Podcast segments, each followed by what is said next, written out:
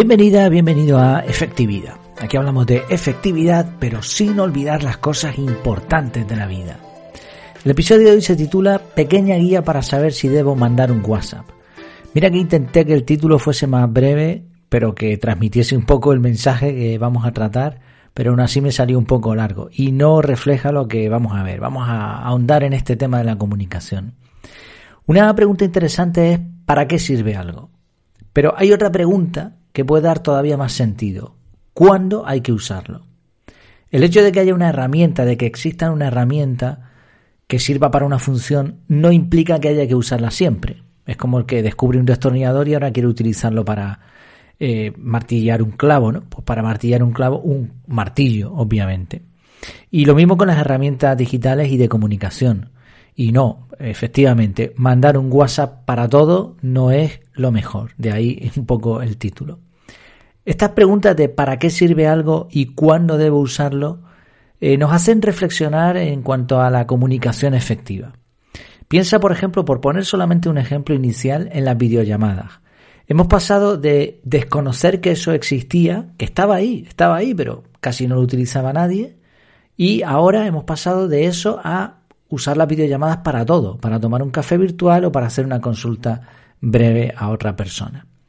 Por eso una buena pregunta es, vale, estas son las herramientas, esto es para lo que sirve, ahora, ¿cuándo es el mejor momento para utilizarlas? En el tema de la comunicación, bueno, pues si queremos comunicación efectiva, queremos comunicar algo que se entienda, pero además gastar pocos recursos, como el tiempo, entre otras cosas.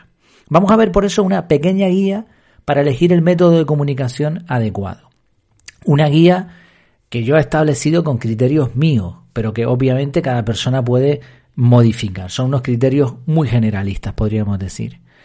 Hay que diferenciar además, antes de entrar en, en materia en estos criterios, que no es lo mismo una, una comunicación personal entre amigos, entre familia, que una comunicación profesional. Para comunicarnos con un amigo, con un familiar, prácticamente cualquier vía es válida. Dependerá de la cantidad del tiempo disponible, de los recursos, de dónde estemos, de la atención que podamos prestar, etcétera. Pero ahí vamos a elegir la mejor posibilidad dentro de las variedades que tenemos. No va a pasar nada. Pero ahora, en comunicaciones profesionales sí.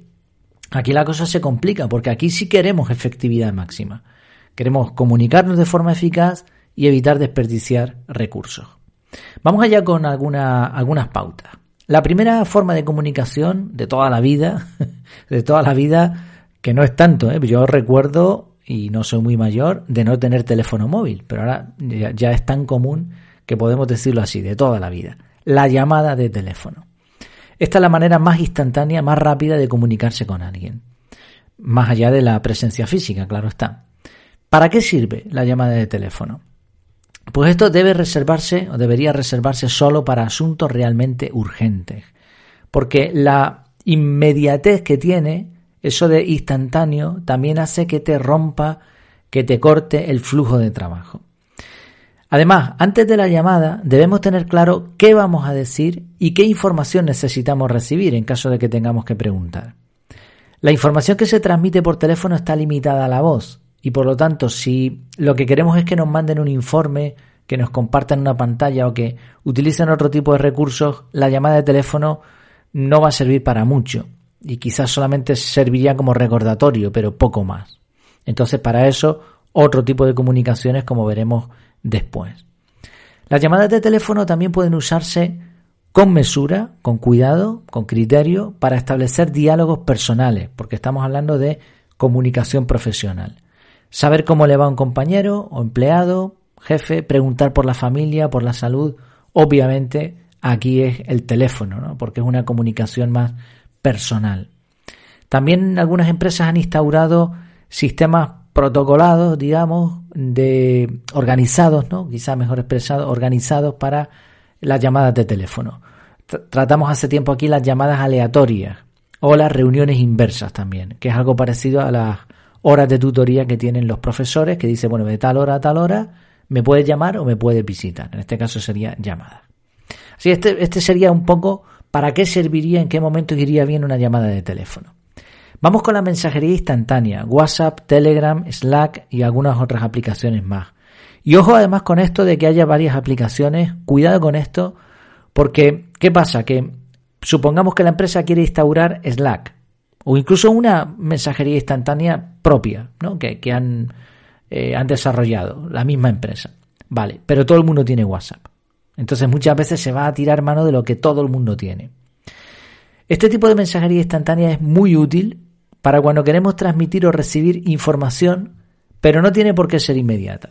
Y aquí este es un punto interesante. Le llamamos mensajería instantánea, pero no tiene por qué ser síncrona. Es decir, yo te mando el mensaje, tú me devuelves una respuesta. Eso sería chatear.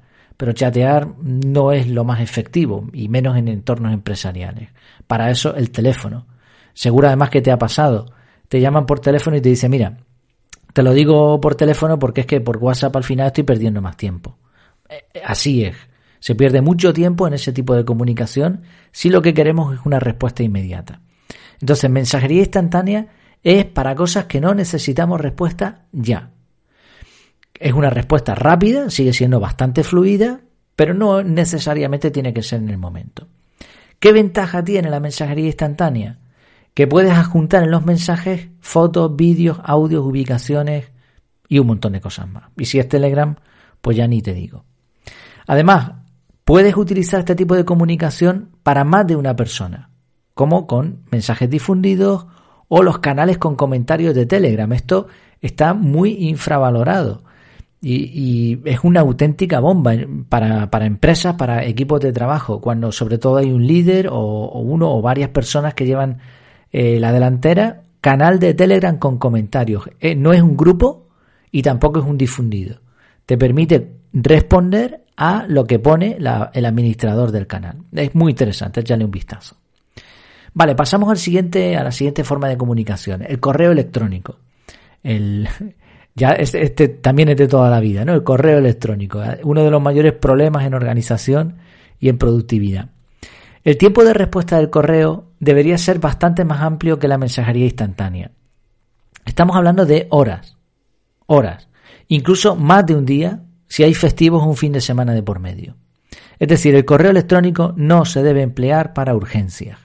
Y de hecho, y me llamó la atención mucho porque estos días escuchaba uno de los podcasts de José María Villarmea y él decía que en sus formaciones preguntaba, ¿no? Porque la gente le decía, no, es que recibo urgencias por correo. Vale, enséñamelas. No hay. De hecho, son falsas urgencias. Porque si realmente tenemos prisa, inconscientemente uno sabe que no puede tirar mano al correo electrónico porque no tiene esa seguridad de que te vayan a responder. Así que agarras el teléfono y llamas. El correo electrónico no es para urgencias.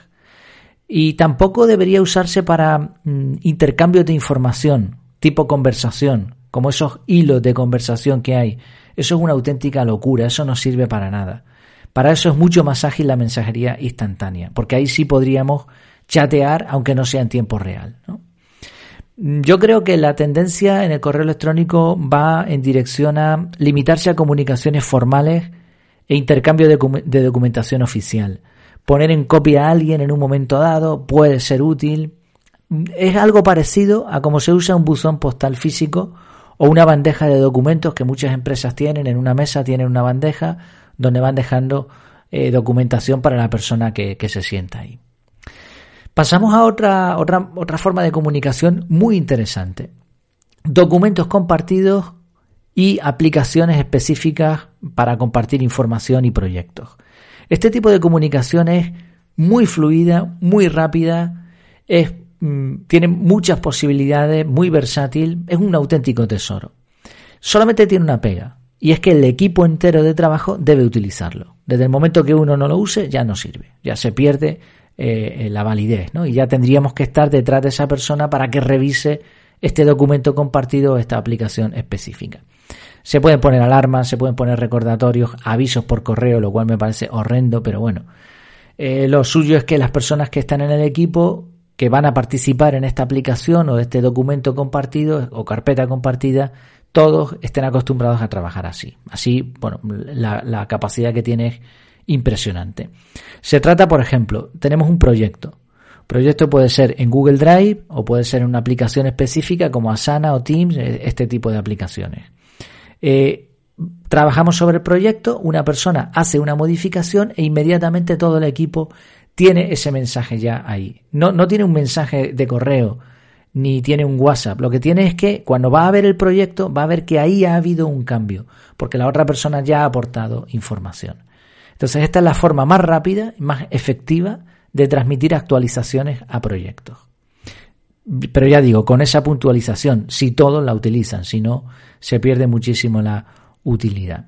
Y esto es evidentemente más efectivo en tiempo, en recursos que una llamada de teléfono, que un correo electrónico o que mensajería instantánea. Llegamos a la videollamada. Eh, hemos tenido un auge de videollamadas espectacular con esto de la pandemia. Sin embargo, las videollamadas no son tan útiles como pensamos. Además, tienden a fatigarnos mentalmente porque requieren un nivel de atención y de recursos importantes y de tiempo. Eh, tenemos que estar pendientes de la pantalla. Hay una serie de factores cognitivos que se han descubierto en diferentes estudios que se han hecho recientemente que demuestran que si no tienes bien configurado la, la videollamada, eh, vas a sufrir cansancio mental en, en muy poco tiempo. Las videollamadas son útiles para reuniones entre varios asistentes siempre que no se puede hacer presencial. Evidentemente, aquí entramos en valorar otro, otros conceptos que se salen ya de la comunicación. El teletrabajo tiene muchas ventajas y al final probablemente sea mejor una videollamada que reunir a todo el mundo eh, cuando está cada uno en diferentes sitios o eh, personas que se están desplazando como comerciales, ahora hacerles ir a un sitio, bueno, pues quizá una videollamada sea más útil, pero no porque sea un método de comunicación mejor, sino porque resuelve el problema. Y obviamente, para que la videollamada funcione, deberíamos tener las mismas normas aplicables a reuniones presenciales, que eso es todo un mundo en el que la mayoría de las reuniones eh, pues brillan por, por su mala calidad. Sí, lo, lo ideal en realidad es evitar la videollamada y evitar la reunión, eso sería lo mejor, aunque hay, hay que tenerlas, ¿no? Obviamente, pero el mínimo imprescindible. Bueno, es, es una guía, es una guía, como ves, cada forma de comunicación tiene su momento, tiene su lugar. Se pueden hacer muchos protocolos distintos, o sea, este, esto que yo he presentado es muy generalista. La idea es usar el sentido común. El sentido común sigue siendo el menos común de los sentidos y lo más común es que en tu empresa, en tu trabajo, en tu oficio, si eres autónomo, no hayas establecido un protocolo de comunicación. Eso es, eso es lo más normal, eso es lo más común. Y es una pena, porque al final lo que ocurre es que alguien decide que está bien llamar por teléfono para pedirte un contrato, el otro te manda un WhatsApp, en la misma comunicación hay saltos entre varios medios, la conversación empieza por teléfono y termina en el correo, después para buscar esa información no te acuerdas dónde la metiste, no sabes dónde está el documento adjunto, es un auténtico desastre. Mientras que cuando se establece un protocolo de comunicación, se gana en efectividad ya no solo por lo que te ahorras en la misma comunicación, sino por muchos puntos más. Porque cada persona va a saber qué tiene que hacer, cómo tiene que hacerlo y cómo recuperar fácilmente toda la información si fuese necesario. Es muy fácil seguir con las conversaciones, es muy fácil transmitir la información. Como digo, todo esto es un esquema orientativo. Incluso ya no solo las empresas deberían de tener un protocolo, uno mismo como persona debería tener un pequeño esquema, aunque sea solamente mental, de decir, bueno, cuando voy a transmitir este tipo de información voy a usar este tipo de comunicación. Y eso desde luego va a ser un salto en nuestra efectividad, productividad personal importante. Como vemos, saber para qué sirve algo está bien, pero es solo el principio. Si lo piensas, todo el mundo sabe mandar un WhatsApp o un correo y hasta los abueletes ahora mismo, a estas alturas de pandemia, te abren una reunión de Zoom en dos minutos. Así que para aumentar la efectividad deberemos dar un paso al frente y establecer unos criterios mínimos para saber cuándo usar qué. Pues me encantaría saber tu opinión, como siempre ya sabes que en efectividad.es barra contactar, ahí tienes formulario de contacto, me, me mandan lo que sea, alguna idea, alguna sugerencia, opiniones acerca de esto, o también en el canal de Telegram, que también estamos teniendo bastantes comentarios, bastante conversación, de hecho hubo algunos comentarios al respecto de este tema, y ahí podemos participar y hablar, pues mira, una buena forma de comunicación también. Muchas gracias por tu tiempo, por tu atención, y hasta la próxima.